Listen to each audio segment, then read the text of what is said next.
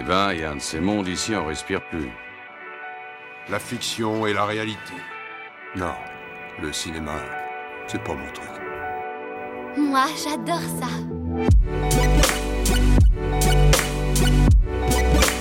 C'est vraiment un navet, ce film. Je trouve bon, moi, ce film.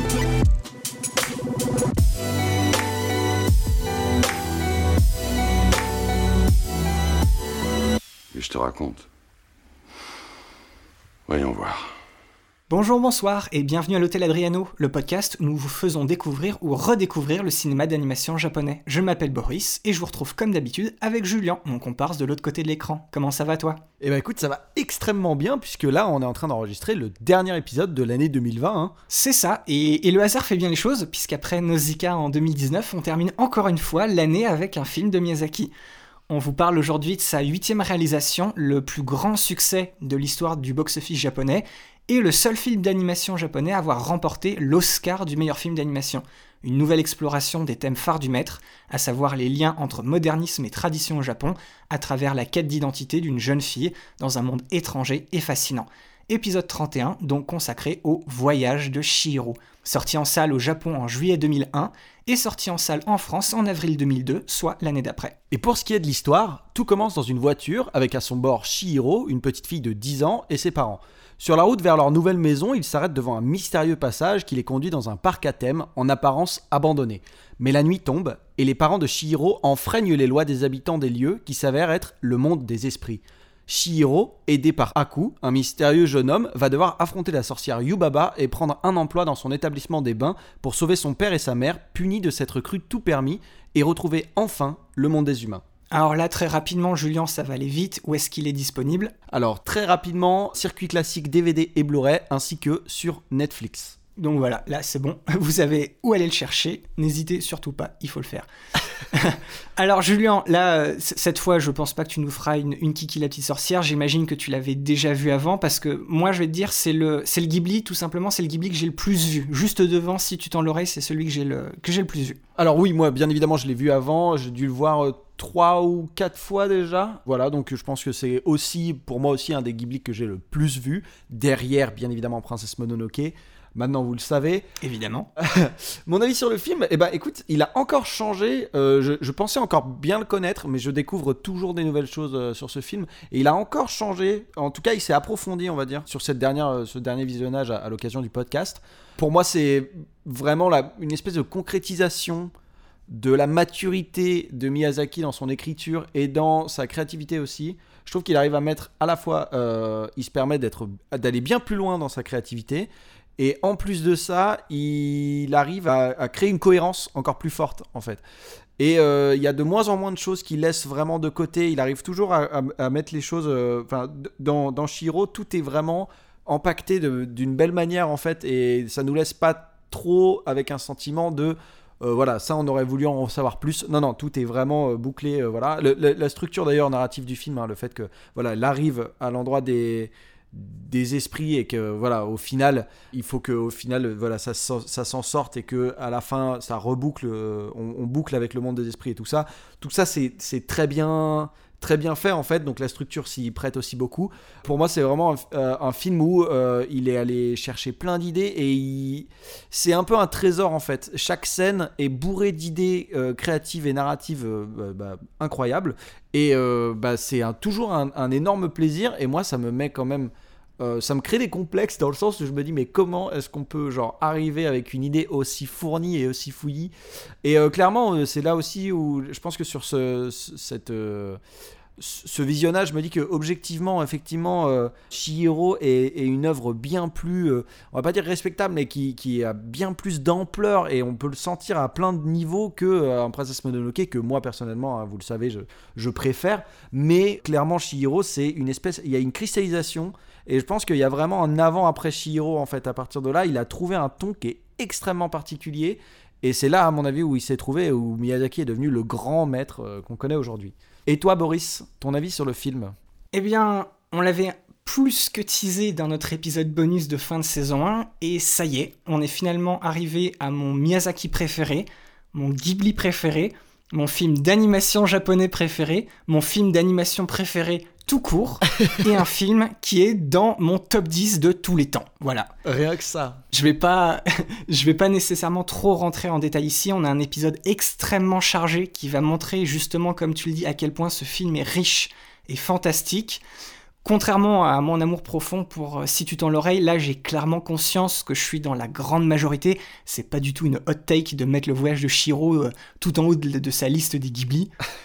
Clairement. J'avais euh, j'avais aussi raconté dans notre épisode sur Nausicaa que, que les premiers films d'animation japonais que j'avais vus de ma vie, justement, c'était Nausicaa de la vallée du vent et le château ambulant euh, dans des cours d'art plastique au collège à tes côtés. Oui.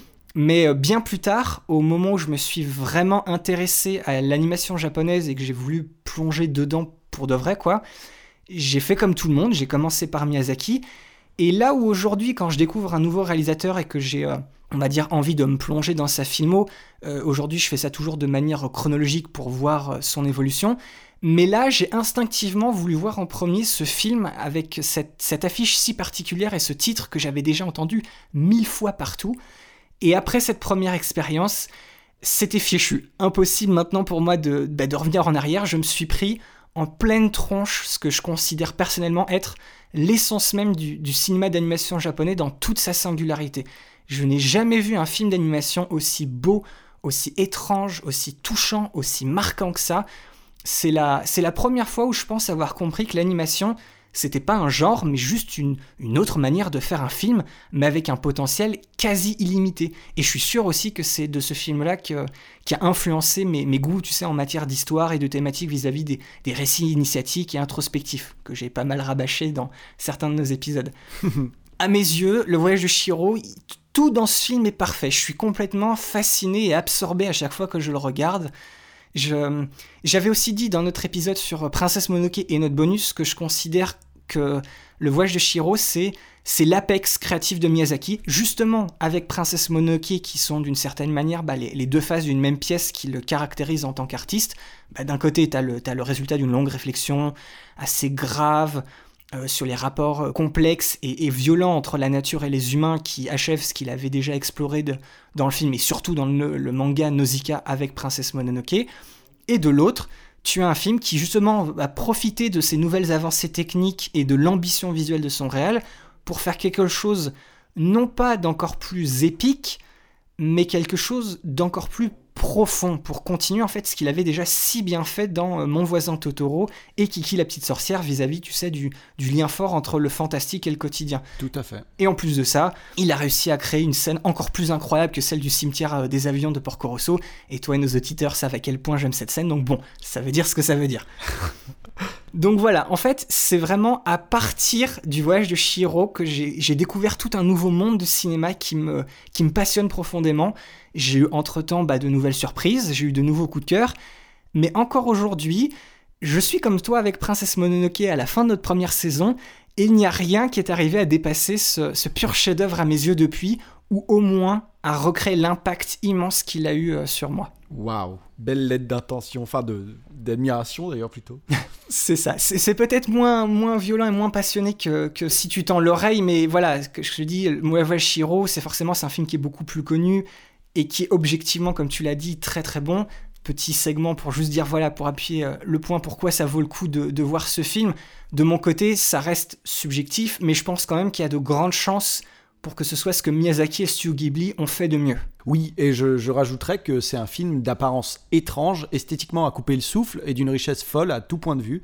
Bon, on peut dire que c'est un joyau en fait, et surtout un incontournable de l'animation japonaise. Et maintenant, avant de nous lancer, éternel petit avertissement à tous ceux qui souhaiteraient découvrir complètement le film par eux-mêmes sans rien savoir de plus, eh bien c'est maintenant qu'on va vous laisser à votre visionnage. Donc, on va rien dire de plus pour pas vous saboter votre première impression, et on espère vous retrouver tout de suite après pour aller plus loin sur le film, et pour que vous en appreniez plus avec nous.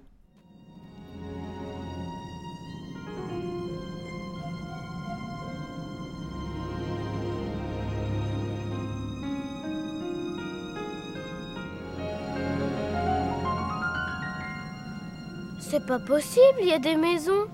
Aucun doute, c'est ce que je pensais. C'est un vieux parc à thème abandonné. Regardez. Dans les années 90, ils en ont construit aux quatre coins du pays. Quand la crise est arrivée, ils ont tous fait faillite. Il devait y en avoir un ici, voilà tout. Hé, pas la peine d'aller plus loin, papa,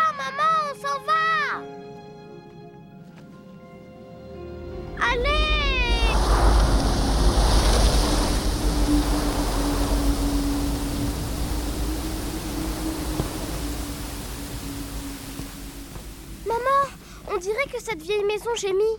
Allons, ce n'est que le vent. Oh, je me sens vraiment bien ici. Quel dommage que j'ai oublié de prendre les sandwichs en partant. Il devait y avoir une rivière ici. Hmm. Eh, vous ne sentez rien? Ah, ça sent vraiment bon par ici. Je me demande d'où ça vient. Le parc est peut-être encore ouvert, si on allait voir. Chiro, viens, dépêche-toi. Oui, oui, je me dépêche. Alors, pour remettre le film dans son contexte, il faut d'abord vous rappeler qu'au moment de la sortie de Princesse Mononoke en 97, Hayao Miyazaki avait voulu mettre un terme à sa carrière. On a vu dans nos précédents épisodes qu'il s'investissait toujours énormément sur chacun de ses projets, et après les trois années de production pour Princesse Mononoke, il ne se voyait pas s'engager de nouveau sur une nouvelle expérience aussi longue et fatigante. Et c'est à ce moment-là, en 1998, qu'arrive la nouvelle du décès de Yoshifumi Kondo, le réalisateur de Si tu tends l'oreille, hein, euh, on vous renvoie à notre épisode 23, et surtout le successeur qu'avait désigné Miyazaki pour prendre les rênes créatives du studio Ghibli après lui. C'est donc une terrible nouvelle hein, qui laisse un énorme vide au studio et qui pousse Miyazaki à sortir de cette retraite provisoire. Il a aussi, entre-temps, passé beaucoup de temps avec des amis et leur famille chaque été dans un chalet à la montagne et trouve une motivation supplémentaire. Il souhaite également faire un film qu'une petite fille de 10 ans comme euh, celle qu'il a rencontrée pendant ses vacances puisse apprécier. Comme pour chacun de ses précédents films, la première idée de Miyazaki pour ce nouveau projet a germé en fait depuis un bon petit bout de temps. Avant de s'attaquer à Princesse Mononoke, il souhaitait déjà travailler sur l'adaptation d'un village mystérieux au-delà de la brume, intrigué par le fait que c'était un livre pour enfants qu'un membre de l'équipe de, de Ghibli adorait lorsqu'il était petit et qu'il a profondément marqué, à la surprise de Miyazaki qui lui ne comprenait pas pourquoi son collègue trouvait cette histoire si intéressante que ça.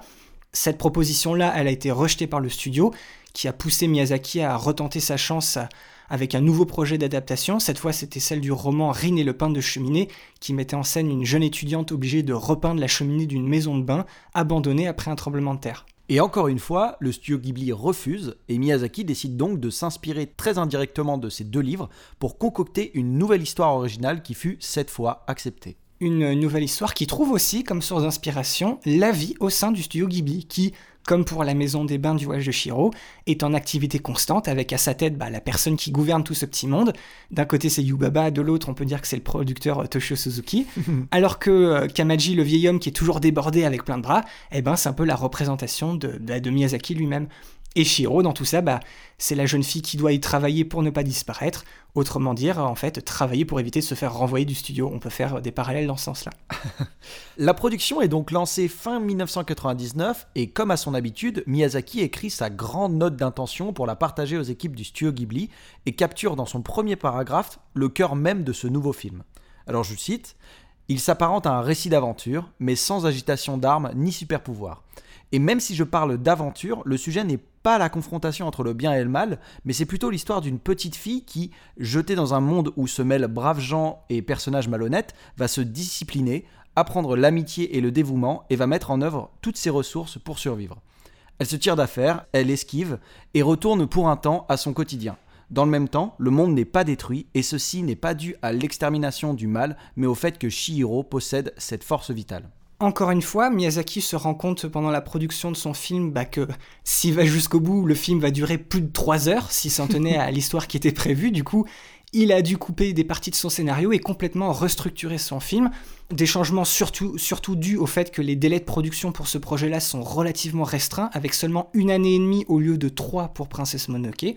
Cette production s'achève en juin 2001, et pour la première fois dans l'histoire du studio Ghibli, le film n'a pas été entièrement réalisé au Japon, puisque la quasi-totalité des intervalles, c'est les, les, images entre les différentes images clés qui composent un plan du film, elles ont été confiées au studio sud-coréen DR Digital, qui avait déjà fait preuve de son talent en travaillant notamment sur deux films qui devraient vous dire quelque chose si vous regardez la liste de nos épisodes, à savoir Jinro, La Brigade des Loups et Le Métropolis de Rintaro. Quand le nouveau film de Miyazaki a été annoncé en 1999, ça a créé bien évidemment du coup l'événement au Japon. Non seulement il faut se remettre du fait qu'il sort de sa retraite anticipée, mais en plus le studio Ghibli se montre beaucoup plus avare en informations que d'habitude. Il ne laisse filtrer que le nom du film et une seule illustration mystérieuse à la presse et au public, et un documentaire de 40 minutes sur la vie au studio est diffusé à la télé japonaise en mai 2000. Mais au début de l'année 2001, les choses se précisent et une campagne marketing digne de Disney se met en En janvier, le magazine Animage présente les images du teaser qui est en train de tourner dans les salles de cinéma. Le 26 janvier, la chaîne NTV le diffuse en exclusivité à la télévision. S'ensuit en 6 mois un nouveau trailer, une bande-annonce complète et un clip pour illustrer la chanson du générique de fin. Et avec tout ça, il y a bien entendu toute une campagne d'affichage médiatique pour promouvoir le film absolument partout sur l'île. Ce qui fait que tous les observateurs s'attendent à un véritable raz-de-marée. Le voyage de Shihiro sort donc au Japon le 20 juillet 2001 et c'est tout simplement un immense triomphe. Le film pulvérise les records japonais de fréquentation lors de son premier week-end. En une semaine d'exploitation, le budget de production du film est déjà largement amorti. Il va rester 5 mois d'affilée numéro 1 au box-office japonais et il va aisément dépasser les scores d'entrée et de recettes déjà très importants de Princess Mononoke dès septembre. Et en dépassant Titanic un mois plus tard, Le Voyage de Shiro devient tout simplement le plus grand succès cinématographique de tous les temps au Japon. Il devient même avant sa sortie aux États-Unis et en Europe, le premier film non américain à dépasser les 200 millions de dollars de recettes. Au Japon, il a totalisé plus de 23 500 000 spectateurs. Et ce n'est que le début, puisqu'après le triomphe populaire vient le triomphe critique. Il est sélectionné et remporte ex aequo à la surprise de tous l'ours d'or du Festival international du film de Berlin en 2002. Quelques mois plus tard, il remporte le prix du meilleur film et de la meilleure chanson au Japan Academy Awards, ainsi que les prestigieux prix Mainichi du meilleur film, meilleur réalisateur, meilleur film d'animation et meilleure musique. Et tous ces prix, et surtout celui de l'Ours d'Or, lancent alors la carrière internationale du film. Disney rachète les droits de distribution aux États-Unis, même si les résultats là-bas restent discrets, ils sont meilleurs que ceux de Princess Mononoke, et ils permettent au voyage de Chihiro d'être en 2003 non seulement le premier film d'animation japonais à être sélectionné dans la nouvelle catégorie officielle créée en 2002 du meilleur film d'animation des Oscars, mais en plus d'être à ce jour le seul film d'animation japonais à avoir justement remporté cet Oscar. Chez nous, en France, c'est aussi Disney qui a distribué Le Voyage de Shiro, mais déjà en 2001, la presse française a eu l'occasion d'interviewer Miyazaki à l'occasion du festival Nouvelles Images du Japon. Le terrain médiatique, il était donc déjà bien mis en place et assez favorable à la promotion du film. En fait, deux mois avant sa sortie, on pouvait déjà lire un max d'articles sur Miyazaki, le studio Ghibli et le film. Et à sa sortie dans nos salles en France le 10 avril 2002, la critique est unanime et la presse encense le film. Il a fait la une de plein de revues, tous les magazines spécialisés cinéma consacrent des dossiers spéciaux sur lui et son réalisateur, et même des chaînes de télé proposent des sujets sur le film et Miyazaki. C'est la première fois en France qu'un tel accueil est fait pour une offre du studio Ghibli et sur un film d'animation japonais en général au moment de sa sortie. Disney double le budget promotion en France par rapport à celui de Princess Mononoke et pour la première fois en France, on trouve dans les journaux et les magazines de nombreuses publicités pour le film, mais aussi pour sa bande son et les adaptations en comics éditées par Glénat. On a aussi beaucoup d'affiches qui apparaissent dans les métros et les arrêts de bus. Et en fait, c'est à partir du voyage de Shihiro que les films du studio Ghibli, ou du moins ceux de Miyazaki, connaîtront toujours une promotion relativement importante en France. Le public français est lui aussi au rendez-vous et à la hauteur de l'événement puisqu'il va littéralement tripler le nombre de spectateurs de Princess Mononoke avec plus d'un million et demi de spectateurs, ce qui était euh, jusque-là du jamais vu pour un film d'animation japonais, mis à part euh, le film Pokémon. Forcément. Et pour Miyazaki et le studio Ghibli, le voyage de Shihiro, c'est la consécration critique et populaire dans le monde entier. Au-delà de son statut de film d'animation, il est considéré comme l'un des meilleurs films des années 2000, tout médium confondu. Et c'est un film qui reste à ce jour l'un des meilleurs films d'animation de tous les temps. Et au passage, c'est intéressant de savoir que le travail de Miyazaki a toujours été une inspiration capitale pour l'ancien président de Pixar, John Lasseter, qui l'a découvert avec le château de Cagliostro, mais alors que lui et son studio révolutionnent le monde de l'animation à la fin des années 90 et au début des années 2000 avec les films Toy Story, Mille et une pattes et Monstres et compagnie entièrement réalisés par ordinateur, Lasseter ne peut s'empêcher d'encenser la beauté et la qualité de l'animation artisanale en 2D du voyage de Chihiro. Et on peut aussi évoquer Vice Versa ou Inside Out en VO, sorti en 2015 par ce même studio Pixar qui lui aussi explore le récit initiatique chaotique d'une petite fille dont la famille vient de déménager et qui va développer des thématiques très similaires au voyage de Chihiro. À ce jour, en fait, euh, Le Voyage de Shiro, ce film de Miyazaki, il reste le plus grand succès de tous les temps au box-office japonais en termes d'entrées et de recettes. Et il n'y a qu'un seul autre film d'animation japonais, un certain Your Name, je ne sais pas si vous connaissez, normalement oui, qui a réussi à le dépasser en 2016 au box-office, mais seulement au box-office mondial. C'est-à-dire que Your Name, techniquement, a fait plus de sous dans le monde entier, mais le Voyage de Shiro, c'est le film qui a fait le plus de sous dans l'histoire de, des sorties au cinéma au Japon. Et maintenant, il est temps de s'attaquer au fond, à savoir l'histoire et les thématiques du film. Déjà, c'est intéressant de voir à quel point depuis la création du studio Ghibli, que les films de Miyazaki ont l'air de répondre d'une certaine manière aux précédentes réalisations de Takahata. On a d'un côté l'insouciance magique de Mon voisin Totoro face à la douleur bouleversante du tombeau des Lucioles, on a l'univers très personnel de Porco Rosso face au réalisme quasi documentaire de Souvenirs goutte à goutte, ou encore on a la violence du combat entre les humains et la nature dans un récit épique chez Princesse Mononoke face à un affrontement plus en retenue et terre à terre dans Pompoko. Mais avec le voyage de Shihiro, c'est encore plus frappant. Les images détaillées, très colorées et saturées du film de Miyazaki contrastent énormément avec le style minimaliste, pastel et épuré de Mes voisins les Yamada. Et surtout là où le message du film de Takahata, on a vu que c'est quelque chose du côté de c'est la vie et tout finira par s'arranger. Le propos du dernier film de Miyazaki est totalement en opposition. On va voir que c'est un, un, film qui veut nous apprendre que dans la vie, il faut s'accrocher, ne pas perdre courage et faire le nécessaire pour avancer. Et puis, le voyage de Shihiro répond lui aussi à Pompoko en partageant le thème des croyances et des divinités japonaises, mais là où dans Pompoko, ses esprits et ses croyances sont victimes des humains qui s'approprient leur territoire, la situation est totalement inversée dans le film de Miyazaki, où cette fois, c'est l'héroïne qui est bloquée dans le monde des esprits, qui eux, pour le coup, sont toujours bien vivants, mais enfouis dans nos souvenirs et cachés aux yeux des humains en évoluant dans un monde superposé au nôtre. Par contre, Miyazaki partage quand même le, cynisme de Takahata, car certains esprits du voyage de Shiro sont eux aussi bah, pas mal malmenés par les humains, et ils ont eux aussi besoin de venir se, eh ben, de se reposer, de se soigner à Aburaya, l'établissement des bains de leur monde. Ce monde des esprits qu'on découvre dans le voyage de Shihiro et qui sera le théâtre de la quasi-totalité du film, il sert à illustrer la première grande thématique qui parcourt le film, à savoir l'opposition entre les dérives de la société contemporaine et les valeurs positives véhiculées par la tradition. La critique du monde moderne, elle commence dès le début du film avec une analogie qui va persister tout le long de ce nouveau long métrage. Dans notre monde, en fait, Shiro et ses parents, ils découvrent ce qui ressemble à un vieux parc à thème délabré. Là, pour Miyazaki, c'est ce qui va représenter le Japon contemporain. Et à sa place dans le monde des esprits, on trouve justement Aburaya et son établissement des bains, qui lui va représenter un, Japon beaucoup plus traditionnel, mais qui lui aussi est déjà partiellement envahi par les dérives du capitalisme. Miyazaki, en fait, il utilise ces deux allégories-là pour éviter un, ton peut-être trop moralisateur ou trop didactique, pour essayer justement de réhabiliter certains des aspects du Japon traditionnel un peu plus idéalisés. Pour lui, en fait, le, le parc à thème, il représente le drame du Japon contemporain. C'est un parc qui a sûrement été construit euh, en profitant de la bulle économique qui est survenue à la toute fin des années 80, avant d'être abandonné lorsque cette même bulle éclate même pas dix ans plus tard et en plongeant le Japon dans une récession économique. Et en plus, on voit au tout début du film que Shiro et ses parents ils passent devant un, un tori juste avant d'arriver à ce parc. Pour rappel, les tori, c'est les grands portails rouges super iconiques qui symbolisent en fait l'entrée d'une enceinte sacrée dans la religion shintoïste. Du, du, coup, on peut se dire que ce parc, eh ben, il a été construit euh, sans gêne sur un ancien site religieux. Donc non seulement l'abandon de ce parc, c'est un abandon matériel, mais c'est surtout un abandon et un oubli des valeurs et des traditions collectives de la société japonaise. Pour Miyazaki, le matérialisme et le consumérisme contemporain, ça n'amène qu'à ça, une société qui est basée sur l'abandon et l'oubli, à l'image de ce parc à thème. Et du coup, à l'inverse, le monde des esprits se place en opposition directe à ça, et donc en opposition avec le Japon contemporain.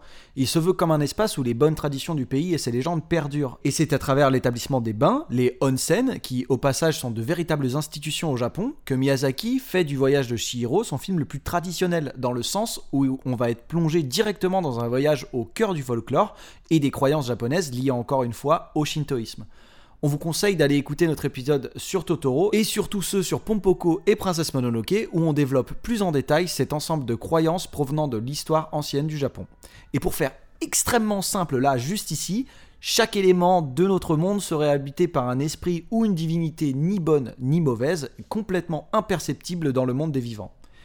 Et contrairement au Pompoko d'Isao Takahata, comme il l'avait déjà fait dans Princesse Mononoke, Miyazaki va certes s'inspirer de vraies divinités et esprits, mais il va surtout en inventer pour peupler son film, pour ne pas être tributaire de la mythologie japonaise et faire que son film soit également accessible aux enfants et aux étrangers.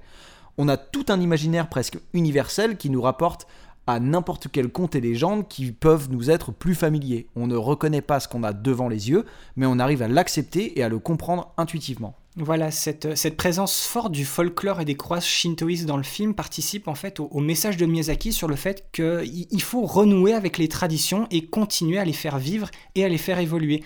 Comme dans Totoro et Princesse Mononoke, Miyazaki il est beaucoup moins intéressé par la, théologie pure, mais plus par la place de la religion et des croyances dans la vie quotidienne, surtout euh, le lien spirituel entre l'humain et la nature. Par contre, même si l'établissement thermal se veut être en plus de ça le promoteur des valeurs positives du travail collectif et de l'esprit de groupe, il reste néanmoins une projection de la société moderne et du monde du travail qu'on connaît aujourd'hui. Oui, le, la maison des bains, ce, ce n'est pas du tout une utopie. Le matérialisme et le capitalisme, ils ont déjà réussi à pénétrer les lieux qui justement ont presque plus l'allure d'une, d'une usine qu'une bonne vieille source chaude locale. Mmh. Yubaba, c'est la tenancière tyrannique, elle est obsédée par l'argent et le profit, elle incarne le patronat, elle règne en maître sur ses employés qui doivent travailler dur pour vivre.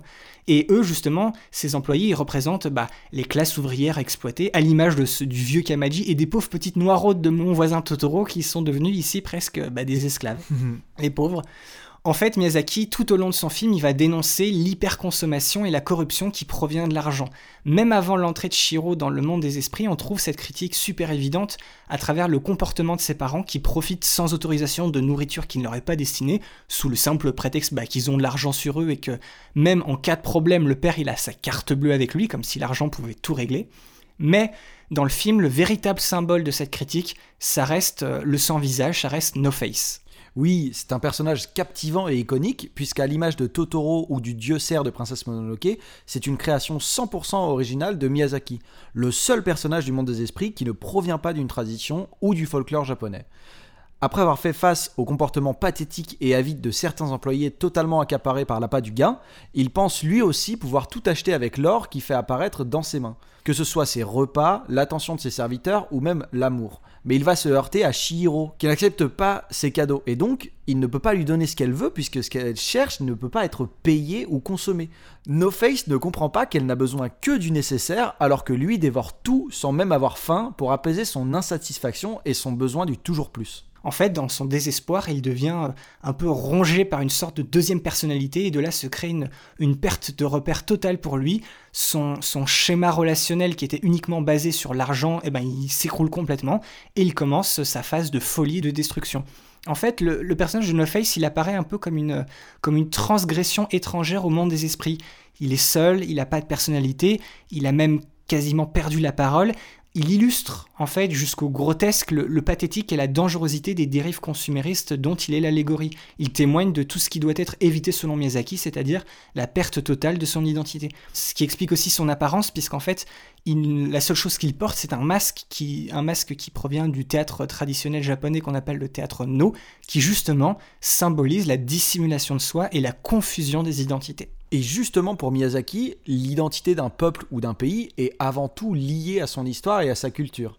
L'idée de renouer avec ses racines, c'est peut-être le thème le plus important dans son œuvre en général. Et le voyage de Shihiro ne déroge pas à la règle. Il fait évoluer le personnage le plus normal et le plus actuel jamais imaginé par Miyazaki dans un monde imaginaire, mais profondément ancré dans la culture japonaise. C'est l'affirmation même de l'identité japonaise qui renforce l'intérêt pour le film, autant pour les non-japonais que pour le peuple nippon qui peut redécouvrir la richesse de son patrimoine culturel et les valeurs simples qui avaient l'habitude de guider leurs pensées et leur mode de vie. Dans ce film, Miyazaki donne sa vision d'une reconstruction vertueuse de l'identité culturelle du Japon et de ses habitants à travers la recréation d'un lien entre tradition et modernité. Pour lui, la globalisation culturelle qui efface tant les particularités locales et le lien entre les lieux et leurs histoires apparaît comme un grand danger. Et il veut au contraire faire ressortir son amour profond de la terre natale. Et c'est le fameux concept japonais de, Furusato qu'on avait évoqué dans notre épisode sur Souvenir goutte à goutte. C'est ça, il souhaite simplement euh, le rétablissement du lien entre les deux mondes, un lien de plus en plus oublié par les jeunes générations, afin d'éviter euh, eh une crise morale, une crise identitaire ou même une crise écologique. C'est tout ça, c'est ce qui menace en fait le Japon contemporain. C'est ce qu'il explique aussi à un moment dans sa grande note d'attention. Je le cite, il dit les enfants, entourés de high-tech et de produits superficiels, perdent de plus en plus leurs racines, alors que nous possédons une tradition ô combien abondante, tradition que nous avons le devoir de leur transmettre. Je pense qu'il faut introduire dans un récit moderne les idées traditionnelles, comme on incruste un morceau dans une mosaïque éclatante. Le monde du cinéma possédera ainsi une force de persuasion nouvelle. À une époque sans frontières, les hommes qui ne possèdent pas de lieu seront méprisés, puisqu'un lieu c'est un passé, c'est une histoire, et je pense que les hommes qui n'ont pas d'histoire et les peuples qui ont oublié leur passé disparaîtront comme des éphémères.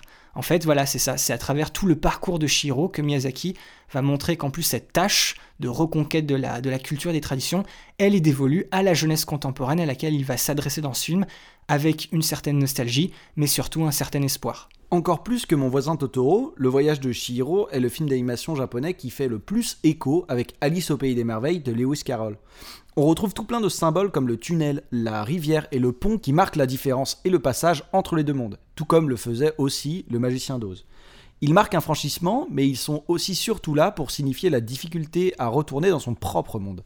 Et aussi, on peut noter que Shihiro et Alice partagent toutes les deux un rapport capital avec la nourriture qui est présente dans des moments clés du récit le repas des parents au début du film, le médicament que lui donne le jeune Aku pour qu'elle ne disparaisse pas instantanément après son entrée dans le monde des esprits, mais aussi les onigiri qu'il lui donne pour la rassurer et la réconforter lors d'un moment de doute. D'ailleurs, ces petites boulettes de riz traditionnelles servent aussi à lui rappeler d'où elle vient et évoquer ce fameux sentiment du furusato dont on a parlé un peu plus tôt. Le personnage de Shihiro, c'est celui de la jeune fille moderne qui va faire des rencontres qui tiennent de l'extraordinaire et qui va illustrer la recréation de ce, bah, de, ce lien salutaire pour Miyazaki entre les jeunes japonais et les traditions de leur pays.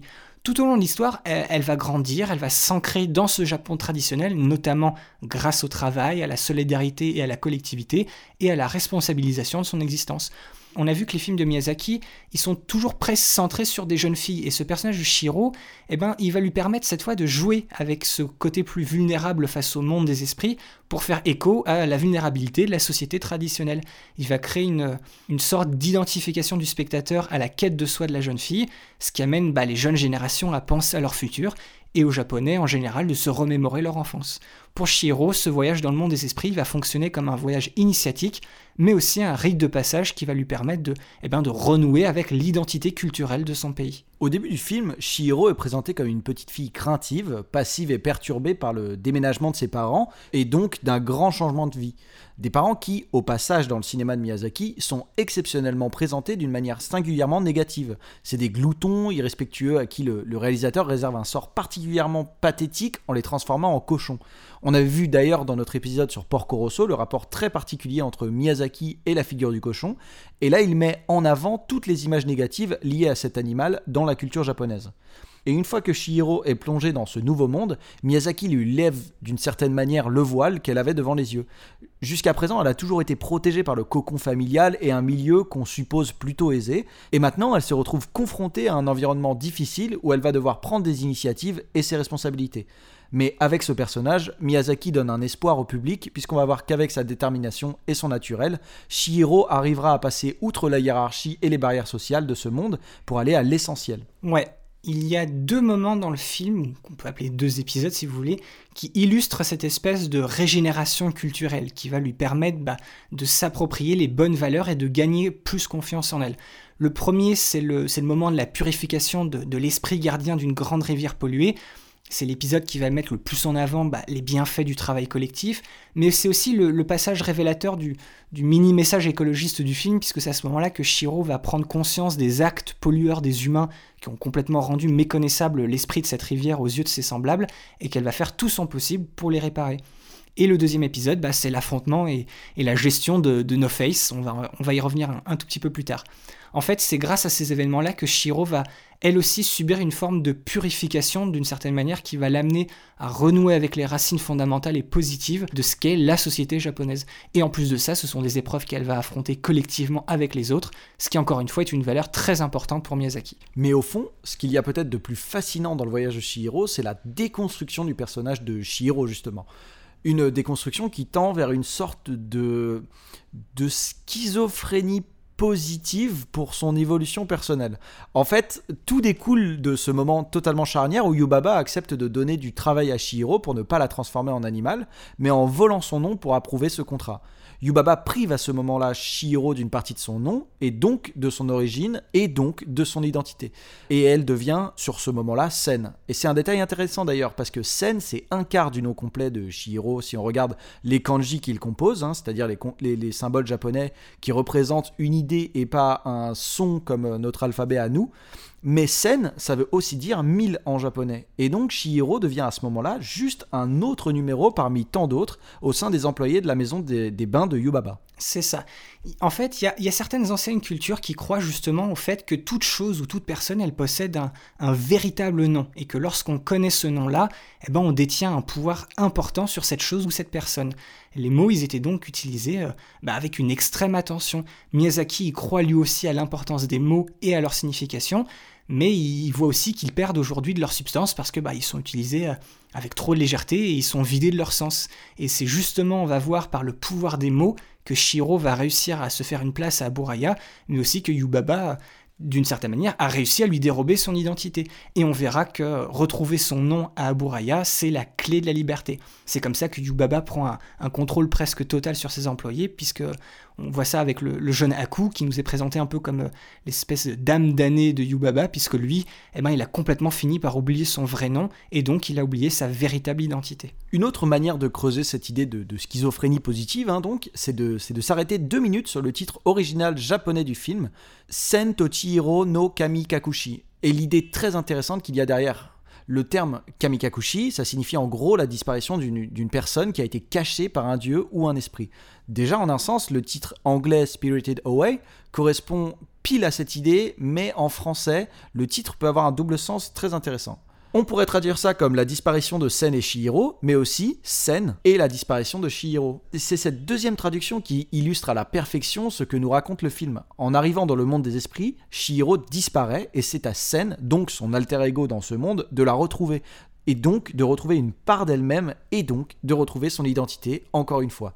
Et c'est Sen qui va évoluer et qui va gagner de l'expérience pour Shihiro. C'est cette période en tant que Sen qui va la faire le mieux progresser et se trouver plus elle avance, moins elle s'inquiète du sort de ses parents, ce qui fait qu'elle gagne une fois en elle-même et donc elle gagne en indépendance. Au début du film, elle n'est pas vraiment présentée comme une jeune fille capricieuse ou boudeuse, ça on l'a souvent lu, mais en fait c'est juste, une fille unique, elle est un peu peureuse, elle a toujours été trop protégée, elle a vraiment jamais euh, connu d'aventure dans cette société japonaise euh, qui est souvent euh, très aseptisée.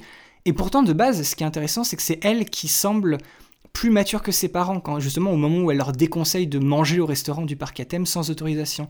Et on va voir par la suite qu'une fois euh, bah, le choc d'atterrir dans un nouveau monde étrange euh, y passe, et ben toutes ces actions elles vont faire preuve d'une certaine noblesse d'âme, d'un bon jugement et d'une maturité assez impressionnante vis-à-vis -vis des situations assez délirantes auxquelles elle fait face. Elle va grandir à travers toutes les épreuves qu'elle va traverser, mais elle avait déjà en elle, dans son cœur, bah, toutes ces qualités-là. Et c'est lorsqu'elle va rencontrer Beau, Beau c'est le bébé géant du Baba, lui aussi il est surprotégé par sa maman, que Sen se rend compte de ce qu'elle était en tant que Shiro. C'était une personne complètement préservée du monde extérieur et donc craintive de tout ce qu'elle ne connaît pas. Ce voyage dans un monde inconnu est aussi un voyage intérieur pour se découvrir, gagner en maturité et en indépendance.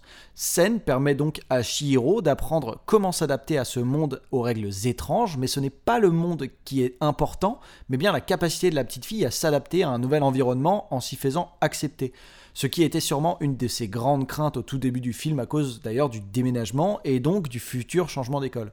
Contrairement à son visage, comme on l'a vu plus tôt, qui pendant un bon moment est justement incapable de se faire accepter socialement autrement que par l'argent, à la différence de Shihiro, son désir d'identité par la corruption et le vol de la personnalité des autres est un véritable échec. Et c'est au contact de Sen qu'il va progressivement s'assagir et devenir beaucoup plus serein. Alors aussi, le, le talent de mise en scène de Miyazaki n'est absolument plus approuvé, mais dans le voyage de Shiro, il, y a, il fallait en parler, j'en ai parlé dans mon avis, il y a une scène en particulier qui est extrêmement révélatrice bah, de ce talent exceptionnel, c'est cette magnifique scène du train. Euh, accompagnée de Beau et de No Face, Shiro, elle monte dans le train qui va l'emmener chez un personnage surprenant qui va justement l'aider un peu à, à boucler la boucle de son voyage. Un personnage qui, euh, au passage, et comme d'habitude chez Miyazaki, prouve qu'aucun des personnages qui abritent ces récits rentre dans des cases classiques de gentil ou de méchant, et c'est aussi un nouveau personnage qui va renforcer le thème de la dualité qui parcourt tout le long de l'histoire de Shiro. Dans ce wagon de train, elle est seule au milieu des autres passagers qui ne sont que des ombres, et elle est tout simplement perdue dans ses pensées, elle se met à regarder l'horizon vers la mer qui entoure le train. Et pour beaucoup d'entre nous qui ont vu le film, cette scène, elle est juste, elle est marquée au fer rouge dans notre esprit. Exactement, cette, scène du train, c'est l'une des plus fortes du film par la nostalgie et la poésie qu'elle dégage. Dans le vieux wagon, les fantômes de voyageurs rentrent à la maison, à la campagne, hein, tandis que seul Shihiro et ses compagnons sont pleinement colorés. Cette, cette, scène du train circulant au beau milieu de la mer est totalement imaginaire, mais elle est traitée de façon naturelle et donc réaliste, à la manière du cinéma en prise de vue réelle. Elle illustre à la perfection la clarté et la précision de l'imagerie fantastique de, Miyazaki, qui reste accessible et compréhensible par les adultes comme pour les enfants. Pour Miyazaki, ce voyage en train constitue la, fin réelle du film, Shihiro ayant achevé son évolution en héroïne miyazakienne. Les quelques scènes d'ailleurs qui viennent après ne servent qu'à terminer les derniers éléments de l'intrigue du film. En fait, ce qui fait surtout la force de ce moment, c'est que chacun voit dans cette scène un sens différent. Elle suscite énormément d'interrogations et on peut lui trouver euh, tout un paquet d'interprétations. C'est un moment d'un calme super impressionnant où il y a beaucoup d'informations implicites qui sont glissées, un peu comme si elles devaient être perçues euh, bah, indépendamment par chaque spectateur. Tu peux, on peut y voir un écho à l'enfance et à la crainte de prendre le train tout seul. On peut y voir aussi une métaphore de la vie sans retour arrière. D'ailleurs, le, le, vieux Kamaji prévient Shiro eh ben, que ce voyage en train, c'est un aller simple, le train ne fera pas demi-tour. Et Shiro, bah, elle, elle, y fait face avec une sérénité, une détermination vraiment remarquable, très loin justement de sa moue boudeuse et plaintive lors de son premier voyage dans la voiture au tout début du film. D'enfant surprotégé, elle est devenue une sorte de, de senpai, un peu, tu vois, de, de personnage référente et expérimenté pour Beau et pour No Face. Ce voyage, en fait, il peut aussi représenter sous cet angle bah, le passage de l'enfance à l'âge adulte, ce qui fait encore plus de sens quand on voit que la locomotive du train, elle porte la marque de voie centrale. Cette séquence du train présente aussi un caractère extrêmement mélancolique. Les humains sont tous des ombres comme No Face, mais sans masque, sans parole et sans vie. Le contrôleur est dans sa routine, comme les passagers. Personne ne communique, tout le monde est silencieux, tout le monde se ressemble. Peut-être qu'ils sont des humains qui, contrairement à Shihiro, ont eux disparu du monde des esprits. Peut-être qu'ici, il y a aussi une petite critique des transports en commun de Tokyo et sa banlieue où personne n'échange rien et patiente individuellement. C'est une énième pique de, Miyazaki à la société contemporaine où personne ne prend le temps de se regarder, où chacun devient une ombre pour l'autre. Et puis aussi ce moment où il y a où le train arrive à un arrêt et on voit une petite fille qui a l'air d'attendre quelqu'un depuis très longtemps. Est-ce que là, on y voit un petit clin d'œil à, l'histoire d'Achiko? C'est un, chien qui a attendu tous les soirs à la gare de Shibuya pendant 10 ans son maître, qui malheureusement était décédé sur son lieu de travail. Le, le chien, ça, il ne le savait pas, et pendant 10 ans, il est revenu attendre son maître jusqu'à sa propre mort. D'ailleurs, il a ce chien-là a même carrément sa, sa statue à la gare de Shibuya.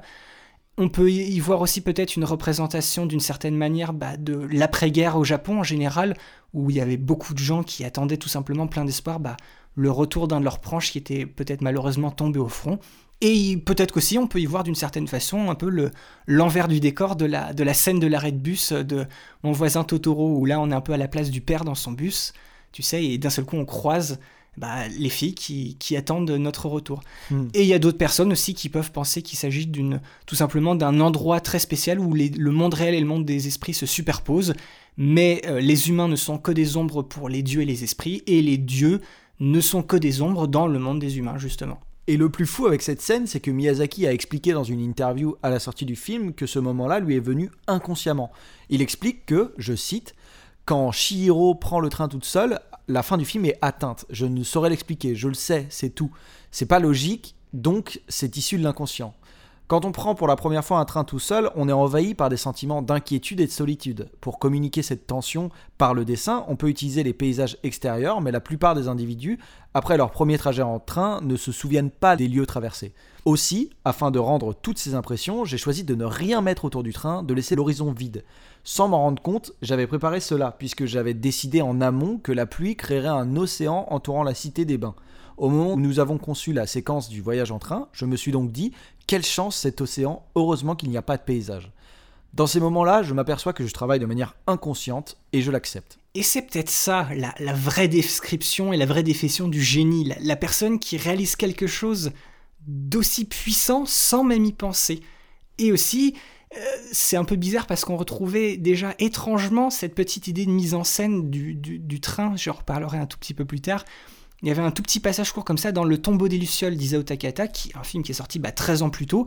Donc voilà, comme quoi, ils ont beau avoir deux approches de cinéma euh, complètement différentes, et eh ben ils restent involontairement tous les deux leur plus grande inspiration mutuelle. Et pour terminer ce gros morceau sur l'histoire et les thématiques, la vraie fin du film et du parcours de Shihiro dans le monde des esprits nous offre le dernier parallèle avec une autre œuvre classique de la littérature, en nous offrant une relecture du mythe d'Orphée et d'Eurydice dans les Métamorphoses d'Ovide, mais cette fois, ça se termine beaucoup mieux, heureusement. La fin du film reste quand même ambiguë puisqu'on n'est pas certain de savoir si Shihiro se souviendra de ce voyage, mais elle suggère tout de même que cette jeune fille s'est considérablement rapprochée de l'idéal miyazakien. Elle a l'air de savoir que quelque chose d'exceptionnel lui est arrivé. Une idée confirmée un peu plus tôt d'ailleurs par un personnage capital de la fin du film, qu'on ne vous spoilera pas ici, qui remarque que on n'oublie jamais, on peut juste avoir du mal à se souvenir. Et voilà, et au final, bah, il y a que les parents qui n'ont pas vraiment progressé dans cette histoire, et ils sont toujours pas en phase avec leur environnement, et ils ont complètement oublié leur transformation en cochon, et le fait que c'est leur fille qui les a sauvés.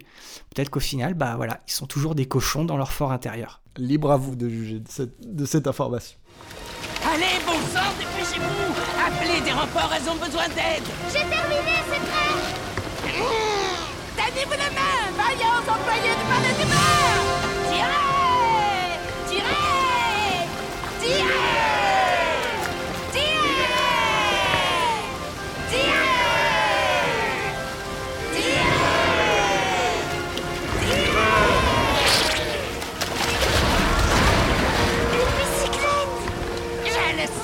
Encore un petit effort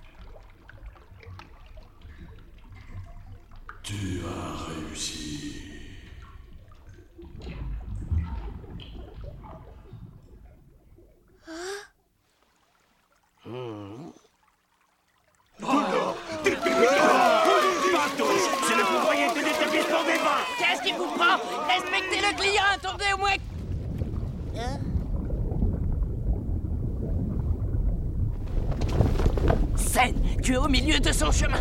Ne reste pas là. Qu'on ouvre grand la porte, l'esprit s'en va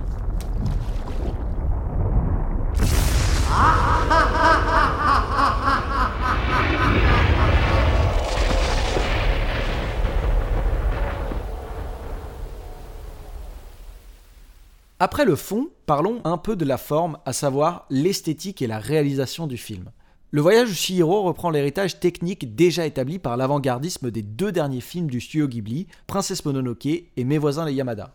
Tout le pôle numérique du studio a été réquisitionné pour répondre aux exigences techniques de ce nouveau projet. Vous vous en doutez peut-être, Miyazaki était d'abord pas mal réfractaire quant à l'utilisation de plus en plus répandue des ordinateurs, qu'il jugeait comme un outil pour incompétents. Il a dû s'y résoudre malgré tout, étant donné l'ambition artistique du film. Par contre, il n'était pas question de céder à la facilité de recourir systématiquement au digital, au risque de dénaturer l'aspect traditionnel de l'animation qui avait contribué à définir artistiquement le studio Ghibli. Il était primordial de trouver le juste dosage d'utilisation des techniques numériques.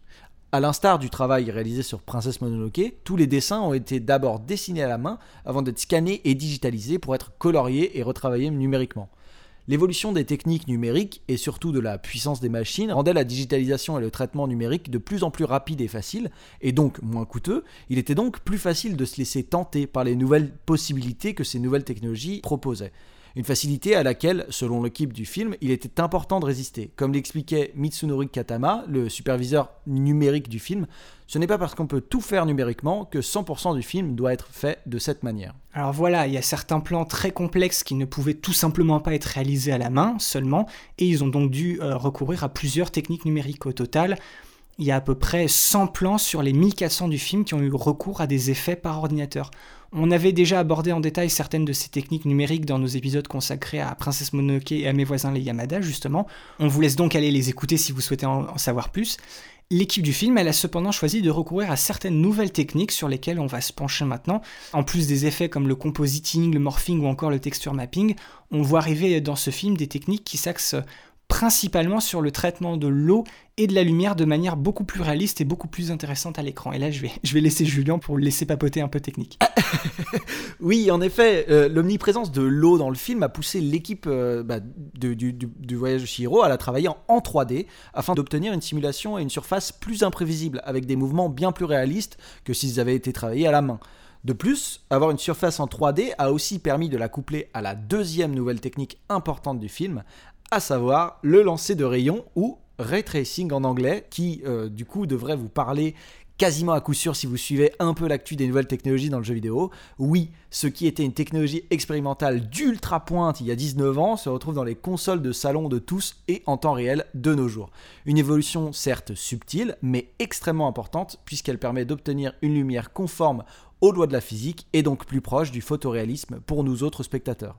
Effet secondaire bien plus notable du lancer de rayons, il permet aussi d'obtenir les réflexions et les réfractions de certains matériaux, dont la fameuse surface de l'eau, qui apparaît dans le film bien plus réussi et complexe que n'importe quel film d'animation jusque-là. L'utilisation de ces techniques numériques, elle posait un double défi aux équipes du film, à savoir la réussite euh, de l'effet en lui-même, mais aussi son intégration graphique avec le style du film.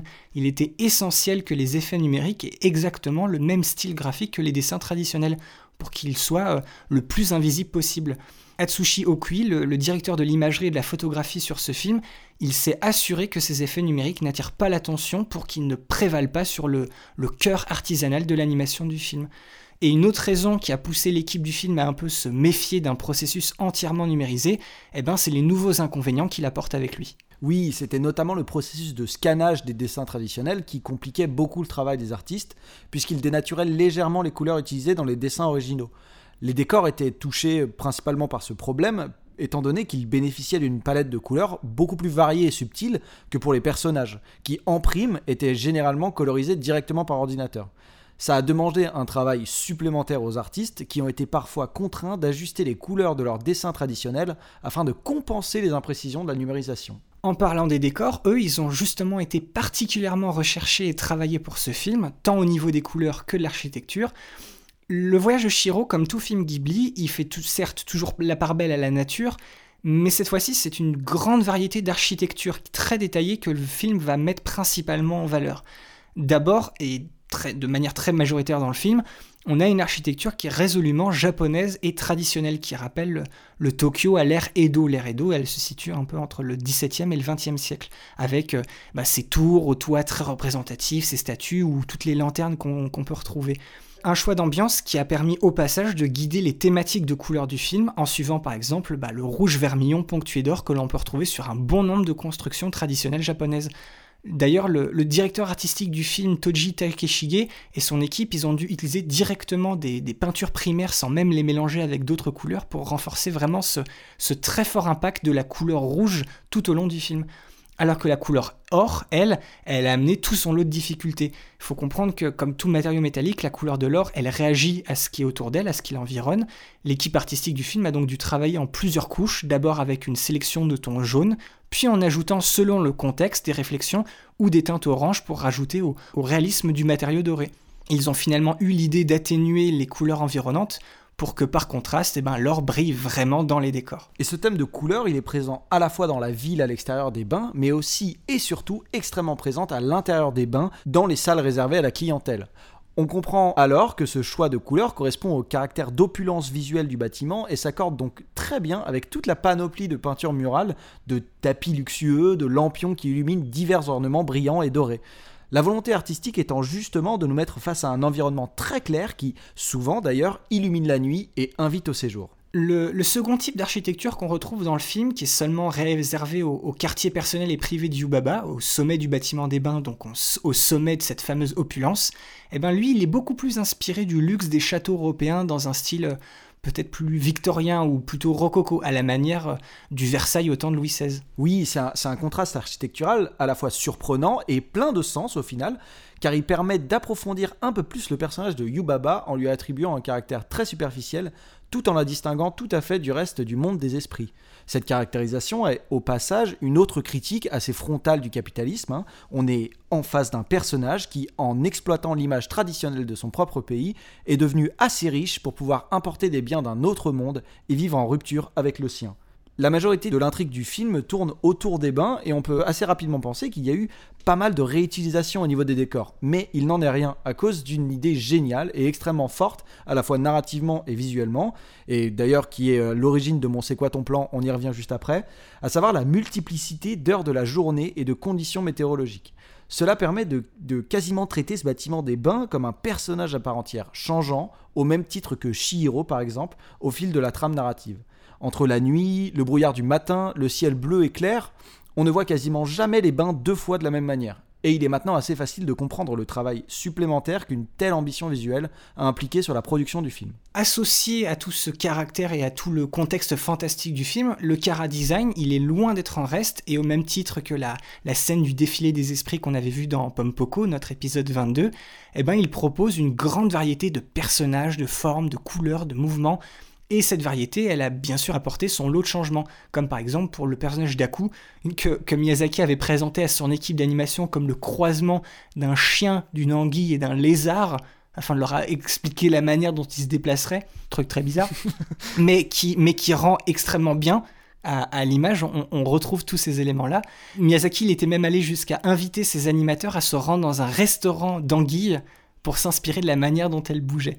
Il allait vraiment jusque, jusque là. Et même pour la, scène où Shiro lui enfonce dans une petite boulette, un petit médicament dans la gueule d'Aku lorsqu'il est transformé en dragon, il était évidemment très important d'avoir le côté euh, museau de chien correctement retranscrit. Et les animateurs, eh ben, ils se sont rendus chez un vétérinaire afin euh, d'observer un vrai chien, sa dentition et comment, euh, eh ben, comment on lui tient la gueule justement pour lui faire avaler quelque chose.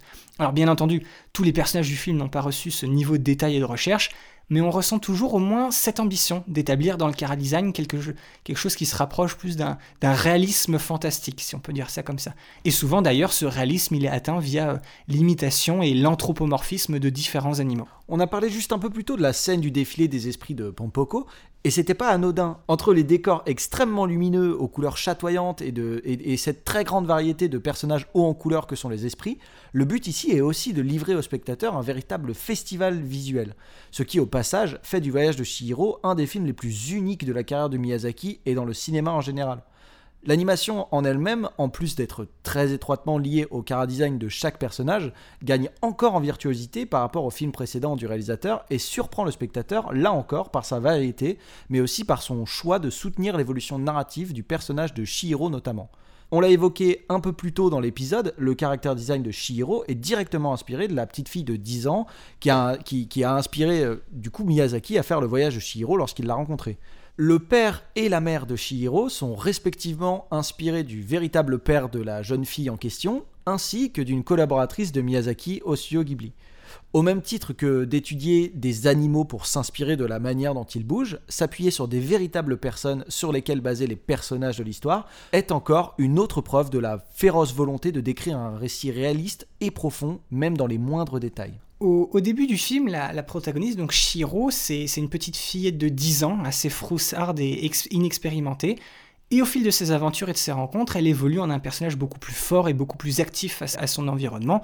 Le travail assez dantesque sur l'animation est allé jusqu'à représenter justement cette évolution au travers de sa gestuelle et de ses expressions. Oui, on peut graphiquement ressentir ce manque d'assurance et d'expérience initiale, notamment au travers de sa démarche, où on voit Shihiro traîner des pieds, tantôt accroché au bras de sa mère, tantôt les bras contre le corps avec les mains qui serrent son pull nerveusement. Elle marche moins vite que ses parents et elle est souvent contrainte de courir pour revenir à leur niveau, tandis que le moindre escalier semble lui demander un véritable effort à cause de sa petite taille. Oui, on pense d'ailleurs à, cette fameuse scène à la fois très drôle et vraiment virtuose de Shiro dans les escaliers qui rejoignent les, fournaises des bains, où la scène est justement pleine à craquer de cette caractérisation de Shiro euh, au travers de son animation. En fait, quand le récit avance, on assiste à une véritable prise de maturité du personnage, avec ça, une palette complètement différente de mouvements et d'expressions. Forcément, on est face au même personnage, mais la progression est quand même assez impressionnante. Shiro, on la voit vraiment gagner en assurance et en calme, on la voit s'élancer, et ce sont de plus en plus ses idéaux qui la font euh, bouger. Quoi. de moins en moins, c'est les événements extérieurs qui agissent directement sur elle.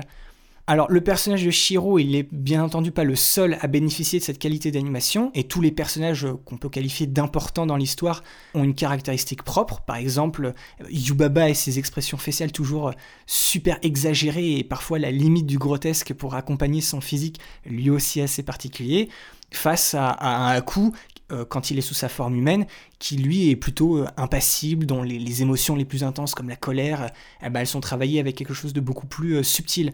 On peut aussi euh, citer le No Face, le sans-visage, qui est très proche bah, d'un fantôme plus courant comme on connaît, euh, nous, notre imaginaire, avec euh, des mouvements lents, flottants, mais quand il perd le contrôle lui-même, eh ben, il va se mettre à bouger plus comme une, bête féroce, qui est, du coup, qui est d'ailleurs pas sans rappeler les mouvements de certains démons dans Princesse Mononoke, avec leur aspect un peu chaotique. Au niveau des techniques pures d'animation, il y en a une qui est assez fréquemment utilisée dans ce film, c'est une technique qu'on pourrait appeler en français les articulations cassées. Je dis qu'on pourrait appeler français parce que je crois que ça s'appelle que en anglais broken joints. Ça consiste à littéralement plier l'articulation dans un sens qui n'est pas naturel, très souvent lors des mouvements rapides. On le voit très bien avec des personnages qui s'y prêtent, hein, comme le vieux Kamaji avec ses six bras très fins qu'il peut allonger à volonté, mais aussi avec Shihiro dans des scènes d'action afin de gagner en lisibilité dans des mouvements sans sacrifier leur vitesse. C'est un procédé qui est toujours utilisé aujourd'hui, peu importe le type d'animation, hein, qu'on soit en 2D ou en 3D, et qui peut servir d'équivalent au smear frame ou au multiple pour ceux qui connaissent, hein, qui viennent souvent compenser l'absence du flou de mouvement qu'on obtient avec les vraies caméras de manière créative. Voilà, tout, tout ce travail d'animation, il est en plus d'autant plus précieux que Miyazaki, à ce moment-là, eh ben, il était atteint d'un gros problème de vue, et du coup, il ne pouvait pas euh, superviser et corriger lui-même le travail de ses animateurs comme il avait toujours l'habitude de le faire. Et donc pour la première fois, il a fait appel à, un autre, euh, un autre animateur. Il s'agissait de Masashi Ando, quelqu'un qui travaillait au studio Ghibli depuis Souvenir Goutte à Goutte, pour être euh, le directeur de l'animation à sa place. Ando, il s'est complètement euh, dédié à la supervision de l'animation jusqu'à même l'épuisement afin de vraiment respecter la, vision super ambitieuse du réalisateur. Avant d'entamer le fameux instant Isaichi, quelques mots sur un aspect qu'on n'aborde pas souvent dans notre podcast, à savoir le sound design du film. Il faut déjà savoir que sur la partie technique pure, la bande son du film, elle est enregistrée grâce à un système qui permet le 6.1, ce qui est une grande nouveauté pour un film du studio Ghibli, qui mixait jusque-là en 5.1, et c'est là une première preuve de la volonté d'engloutir littéralement le spectateur dans l'univers du film. Toujours dans cette même optique de réalisme, les effets sonores sont eux aussi extrêmement soignés. L'ingénieur du son, Shuji Inoue, s'est rendu à Kusatsu, un village japonais célèbre pour ses eaux thermales et ses bains, afin d'enregistrer une multitude de sons, comme les balais frottant le sol des bains, les bruits de vaisselle qui s'entrechoquent, ou encore le moteur de la voiture du père de Shihiro. Il y a eu aussi un bruiteur très reconnu dans le bruitage euh, des dessins animés au Japon, hein, Toru Noguchi, qui s'occupera quant à lui de nombreux sons de pas des différents personnages. Et un peu comme à l'image, on a affaire à des sons très très clairs qui viennent ajouter encore plus de texture et de profondeur au monde super vivant des esprits. Et maintenant, ça y est, il est temps d'aborder la musique du film, et quand on parle d'un Miyazaki, il est toujours accompagné de son instant Isaichi.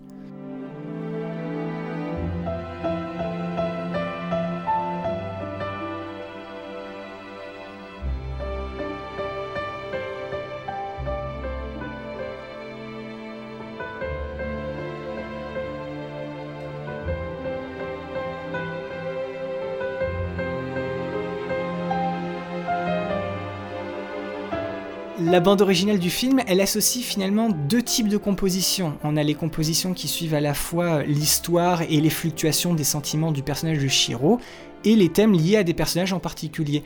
Les musiques qui accompagnent l'évolution du film contribuent à, à souligner le côté maladroit et spontané de Shiro, et dans certaines scènes, elles servent à accorder à l'unisson, si je puis m'exprimer ainsi, les sentiments du protagoniste et du spectateur, comme lors de la scène du train qui est emplie d'un calme triste et profondément mélancolique. Le thème principal, qui sert à peu près à la même fonction, lui revient plusieurs fois dans le film, mais encore une fois sous différentes formes d'orchestration, et il évoque de son côté euh, tantôt un sentiment d'aventure, tantôt euh, la solitude ou la nostalgie. Un personnage comme le sans-visage, lui par contre, il aura le droit à une composition qui est beaucoup plus basée sur euh, un orchestre euh, qui est majoritairement constitué de percussions métalliques pour renforcer bah, justement l'aspect mystérieux et un poil dérangeant du personnage. Et la musique qui accompagne un passage par exemple où on voit Aku sous sa forme de dragon, quant à elle, elle, bah, elle a une sonorité beaucoup plus puissante, elle est composée essentiellement de cuivre qui évoque vraiment la, force de l'esprit ainsi que sa, capacité à voler. Et probablement dans le souci d'assurer un impact maximal dans sa musique, eh ben Joe Hisaishi il a tout simplement tenu à obtenir un enregistrement de très grande qualité, et pour ça il a fait appel au nouvel orchestre philharmonique du Japon dans une immense salle de concert qu'il a enregistré avec un système composé de plus de 60 micros. Le, le résultat il est vraiment d'une rare puissance. Et pour finir, le magnifique générique de fin, Itsumo Nando Demo, qui à lui seul contribue toujours grandement à la, grande notoriété du film aujourd'hui, n'est ni de l'initiative de Joe Hisaishi ni de celle de Miyazaki. Il s'agit en fait d'une artiste alors peu connue du nom de Yumi Kimura qui l'a composé et chanté avant de l'envoyer spontanément à Miyazaki juste après la sortie de Princesse Mononoke. La jeune femme est une grande admiratrice du travail du maître et rêve de voir une de ses compositions dans l'une de ses œuvres. Miyazaki apprécie grandement la composition, mais il refuse d'abord parce que le thème de la chanson ne correspondait pas avec le projet qu'il était en train de développer à l'époque, à savoir Rin et le peintre de cheminée. Un peu plus tard, on a vu qu'il a été obligé d'abandonner ce projet pour développer ce qui deviendra le voyage de Shihiro, et il se rappelle de la composition de Yumi Kimura qui colle alors parfaitement au thème du film. Et il décide donc tout simplement de rappeler la chanteuse pour lui demander l'autorisation d'utiliser cette chanson dans le générique du fin, et tout est bien qui finit bien. C'est beau. Alors du coup, on vous a tout dit, presque tout dit, on vous en a beaucoup dit. Du coup, c'est parti maintenant pour euh, eh ben, tout simplement le c'est quoi ton plan? Comme d'habitude, chacun de nous a, a choisi un plan qui l'a marqué pour une raison ou une autre et on en discute. Et si vous voulez retrouver ces plans-là, eh ben ça se passe sous les posts Facebook et Twitter de l'épisode. Alors si je dis pas de bêtises, Julien, c'est ton plan qui arrive en premier. Donc Oui. du coup, Julien, dis-moi, c'est quoi ton plan? Alors, mon plan euh, est un plan. Bah, Je, je dirais que c'est un plan très original et très euh, surprenant en fait de choisir un plan pareil pour euh, le voyage Shihiro. Et je mets au défi quiconque de dire qu'il s'en rappelle, qu'il se rappelle d'avoir vu ce plan dans le voyage Shihiro. c'est un plan qui arrive à la 45e minute, qui est toujours relativement dans le début du film, hein, ouais, parce que le film est assez long. Et surtout, en fait, c'est un plan qui arrive au début de la deuxième journée de Shihiro euh, après son arrivée des bains. Il se passe toute une, journée avant. Donc voilà, là, que montre le plan? En gros, on voit les bains de très loin. C'est un plan vraiment d'ensemble, hein, d'ultra ensemble. Dans, euh, bah voilà, on avait parlé un peu de, de, cette, euh, de la mise en scène des bains sous différentes conditions météorologiques et instants de la journée. Là, on est très tôt le matin, le soleil se lève au fond. C'est, vraiment juste un décor en fait. Et on a euh, ce paysage brumeux, toutes les brumes qui, entourent en fait, bah, voilà, les, les bains. voilà, on voit le pont et on voit surtout les bains au centre de l'image. Et c'est, que, voilà, c'est que du décor. C'est extrêmement, c'est très doux. Des, des, voilà, il y a juste le contraste au milieu, c'est les bains. Le reste est très très euh, éthéré en fait, très clair, euh, très doux, euh, principalement dans les tons bleus, un peu frais quoi du matin. Et donc, en fait, moi, c'est un plan qui, déjà, visuellement, justement, en fait, quand je disais dans mon avis que ce film a pris une, une dimension encore plus profonde, c'est majoritairement grâce à ce genre de plan, en fait, très contemplatif et qui sont au final aussi remplis de, de sens. Et, euh, et là, pour le coup, moi, c'est vraiment le moment où je me suis dit, waouh, ok, je comprends exactement la caractérisation des bains, parce qu'en fait, il faut savoir que c'est un plan qui arrive, du coup, comme je le disais, après la première journée euh, d'arrivée de, de Shihiro. Et Shihiro, au début, elle traverse le pont, qu'on peut voir hein, si vous regardez le plan. Elle traverse ce pont, elle descend en bas aux fournaises, là où le vieux Kamaji travaille avec ses noiraudes. Donc elle descend le long des escaliers, euh, le long de, de- de l'enceinte euh, des murs en fait. elle passe par en bas et elle va remonter pendant pour sa première euh, bah, du coup sa première nuit en fait elle arrive et elle remonte tous les étages donc du coup on voit qu'en bas bah voilà c'est fait de pierre voilà c'est vraiment les gens qui enfin les gens qui triment bah du coup seulement Kamaji qui trime en bas en tout cas il y a que lui qu'on voit avec les noiraudes et donc il n'y a pas aucun artifice visuel en haut on a l'étage des clients au milieu donc là, euh, très doré, comme on l'a dit, beaucoup de rouge, beaucoup d'or et tout ça.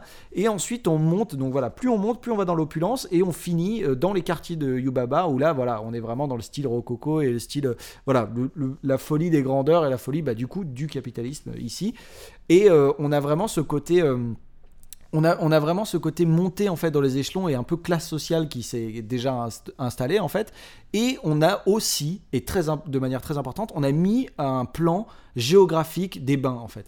Et à partir de là, on, on a caractérisé en fait euh, bah voilà ce bâtiment des bains comme un vrai personnage qu'on va du coup s'amuser à partir de maintenant à montrer sous plein de, de lumières différentes voilà évoluer au même rythme que euh, les personnages qui vivent dedans et qui travaillent dedans.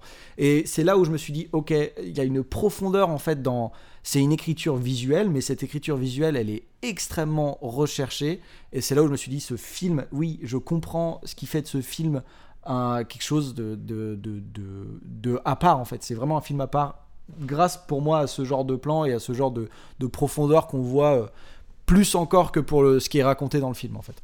C'est vrai. Et je vais, je vais être totalement honnête avec toi, Julien. Effectivement, moi, je ne me souvenais pas de ce, de ce plan-là. Et là, je l'ai sous les yeux. Et effectivement, il est magnifique. Je, je pourrais le, le piquer et en faire un fond d'écran directement. Oui, bah, j'y pense, hein, j'y pense. et toi Boris alors, c'est quoi ton plan. Alors, de mon côté, si, si seulement je pouvais choisir chacun des plans qui constituent cette scène du train, du moment où Shiro se rend au quai jusqu'au moment où elle débarque là où elle aller, je serais vraiment refait. Toute cette imagerie d'un train qui roule sur un océan transparent, qui fait même pas 10 cm de profondeur, je sais pas pourquoi, mais ça me fascine à un degré que je suis incapable d'expliquer. Mais bon, le c'est quoi ton plan, ça marche pas trop comme ça. Mais ça ne m'a pas empêché de tout simplement euh, péter un câble pour cet épisode très particulier pour moi et j'ai décidé de parler rapidement de 5 plans. Oui, oui, oui, vous avez bien entendu, 5 plans qui, à mes yeux, ont tous quelque chose de, de spécial pour moi. Julien, tu me, tu me diras si tu arrives à, à- à situer ces, tous ces passages-là. Très bien. Alors, primo, il y a ce plan qui est aux alentours de 33 minutes 40, et de toute façon de la, la mini-scène qui lui est liée, où Shiro, justement, prend l'ascenseur pour aller voir Yubaba. Et j'aime beaucoup cette mini-scène parce que c'est juste un énorme clin d'œil à la scène de l'arrêt de bus de mon voisin Totoro, jusque dans le plan en contre-plongée du point de vue de la jeune fille, où tu vois un rapide coup d'œil d'un gros esprit vers elle. Oui. Les compositions sont pratiquement les mêmes, ils mettent en scène la même dynamique entre deux personnages, mais cette fois dans un contexte radicalement différent. Donc là, tu vois, c'est c'est une manière de faire une autocitation, mais beaucoup plus déguisée, de juste marquer, par exemple, comme dans Porco Rosso, euh, de marquer Ghibli en plein milieu d'un moteur. C'est beaucoup plus, c'est beaucoup plus malin. C'est marrant parce que j'avais pas du tout fait le lien, mais oui, maintenant que je reconstitue la scène du voisin Totoro, de, la- de l'arrêt de bus, c'est exactement la même chose, quoi. C'est assez fou. L'e- L'esprit qui est composé de gros radis blancs, là, c'est un, c'est un Totoro bis en fait. C'est un Totoro bis. C'est tout à fait C'est le premier design qui a été, euh, qui a été remplacé. qui, qui a été remplacé. Alors, secondo, on justement, je l'avais évoqué à, à la fin de notre, atta- de notre petite analyse sur la scène du train. Il y a ce plan à 1h40 minutes et 40 secondes où on voit Shiro et le No Face qui sont assis dans le train qui est à ce moment-là maintenant totalement vide avec des espèces, tu sais, de, d'enseignes néons qui flottantes qui passent le long des voies très rapidement Oui. et que la composition est justement exactement la même qu'un très court passage du tombeau des Lucioles. Et en fait, c'est c'est que au moment de notre épisode sur le tombeau des Lucioles et quand j'ai revu le film Le tombeau des Lucioles pour l'occasion que j'ai fait ce rapprochement-là avant. Je n'avais jamais fait ce- ce- cette liaison-là de voir ce- ce- au moment où j'ai regardé le tombeau des Lucioles, j'ai dit ah mais c'est bizarre ça, c'est le plan du voyage de Shiro. Et là, au moment où je dis ça dans ma tête, je réalise que bah non, c'est d'abord le tombeau des Lucioles qui a fait, qui a fait ce plan-là.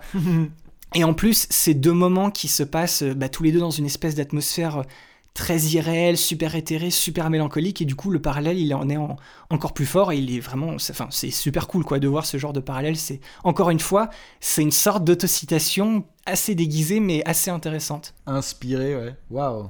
Tertio, juste avant ça, juste avant ce plan-là, à 1h40 minutes et 16 secondes, il y a peut-être un des plus beaux plans de film d'animation de tous les temps. C'est le moment où le train, il fait euh, un arrêt et à ce plan symétrique où il a l'air de flotter au milieu d'un océan complètement immobile qui reflète ce ciel bleu qui tend presque le violet parce qu'on voit que bah, le soleil il commence à se coucher parce qu'il y a des nuages orangés absolument magnifiques. C'est une image que je trouve à couper le souffle. Cette image, elle restera gravée à jamais dans mon esprit. J'en ai fait déjà un de mes fonds d'écran pour mon ordinateur.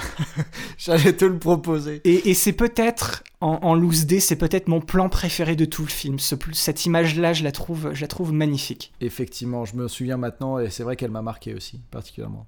Euh, alors Quarto, il y a le plan à 1h47. Alors lui, il m'a tout, c'est, très spécifique. C'est, un plan qui m'a toujours une- évoqué une idée qui est peut-être un peu trop perchée. Et je suis certain qu'elle n'est, c'est absolument pas possible d'avoir été fait volontairement. Tu, tu vas voir. C'est le moment où Shiro descend à son arrêt et qu'elle rencontre un énième personnage encore plus étrange que tous ceux qu'on a vus dans le film. Une sorte de lampadaire à, à bougie qui avance en sautant sur une main gantée en blanc. et t'as ce, t'as ce plan de profil où il se, où il se salue. Et en fait, j'ai toujours vu, alors tu, vas rire, j'ai toujours vu une métaphore absolument involontaire et borderline prophétique du moment où l'animation japonaise, qui est représentée du coup par Shiro, qui a fait un long voyage à travers un océan, eh ben c'est là où elle rencontre Luxo Junior, la, la lampe de bureau sautante de Pixar, avec le gant blanc de Mickey, qui représente du coup l'animation américaine, et les deux se saluent par respect mutuel. Et c'est justement le lampadaire qui salue en premier, comme pour dire un peu bah bravo d'être arrivé chez nous et en plus de nous avoir battus pour l'Oscar. Donc oui, c'est un peu tiré par les cheveux, mais genre de ouf, mais j'aime beaucoup cette idée. Ah, J'aime bien l'idée aussi.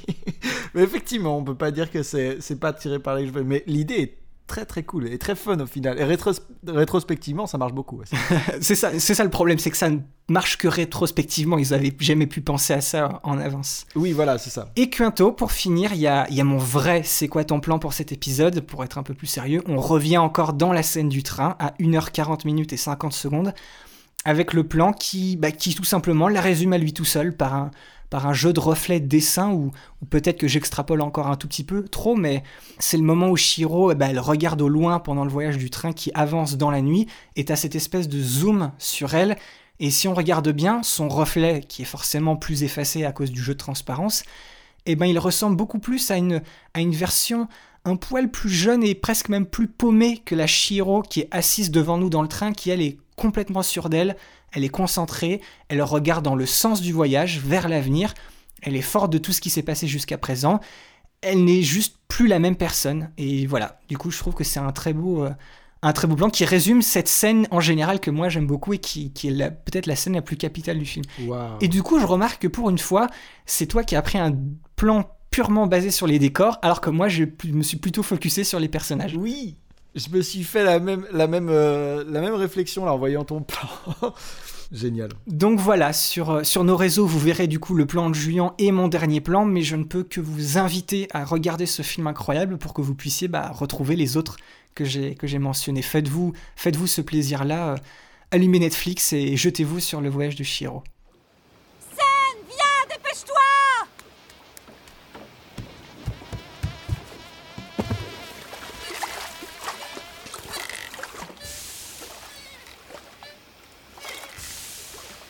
Il est là. Venez, je vous attends Mais oublie-le, on s'en va C'est l'établissement des bains qui le rend comme ça. Il vaudrait mieux qu'il vienne avec moi. Avec toi Et où est-ce que tu comptes l'emmener Je ne sais pas. Comment ça, tu ne sais pas Oh, il manquait plus que ça, il nous suit Tu vas continuer à pied. D'accord. Tu reconnaîtras la gare, c'est tout près. Merci. Surtout, n'oublie pas de revenir D'accord. Scène Hier matin, je t'ai traité de pauvre idiote, mais j'ai eu tort, je regrette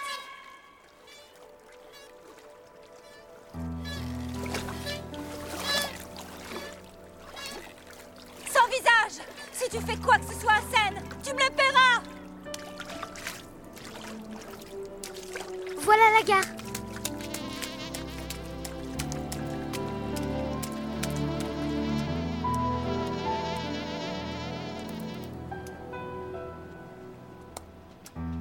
Arrive. Venez.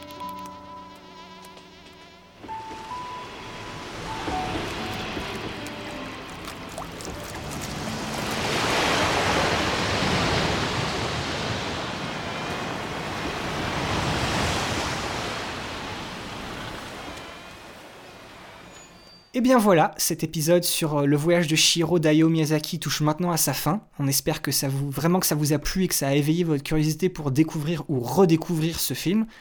Au-delà de, son immense succès populaire et critique, c'est un véritable voyage introspectif et poétique, d'une richesse infinie qui nous plonge dans un univers étrange, complexe, qui est rempli de personnages fascinants et qui prouve encore une fois l'universalité de l'imaginaire et de la culture japonaise. C'est un film qui nous propose une vision de la vie qui semble nous dire que ceux qui ont oublié leur attache sont condamnés à disparaître. C'est une vision bah, qui est résolument moderne et c'est une vision qui parcourt l'ensemble de l'œuvre d'Hayao Miyazaki.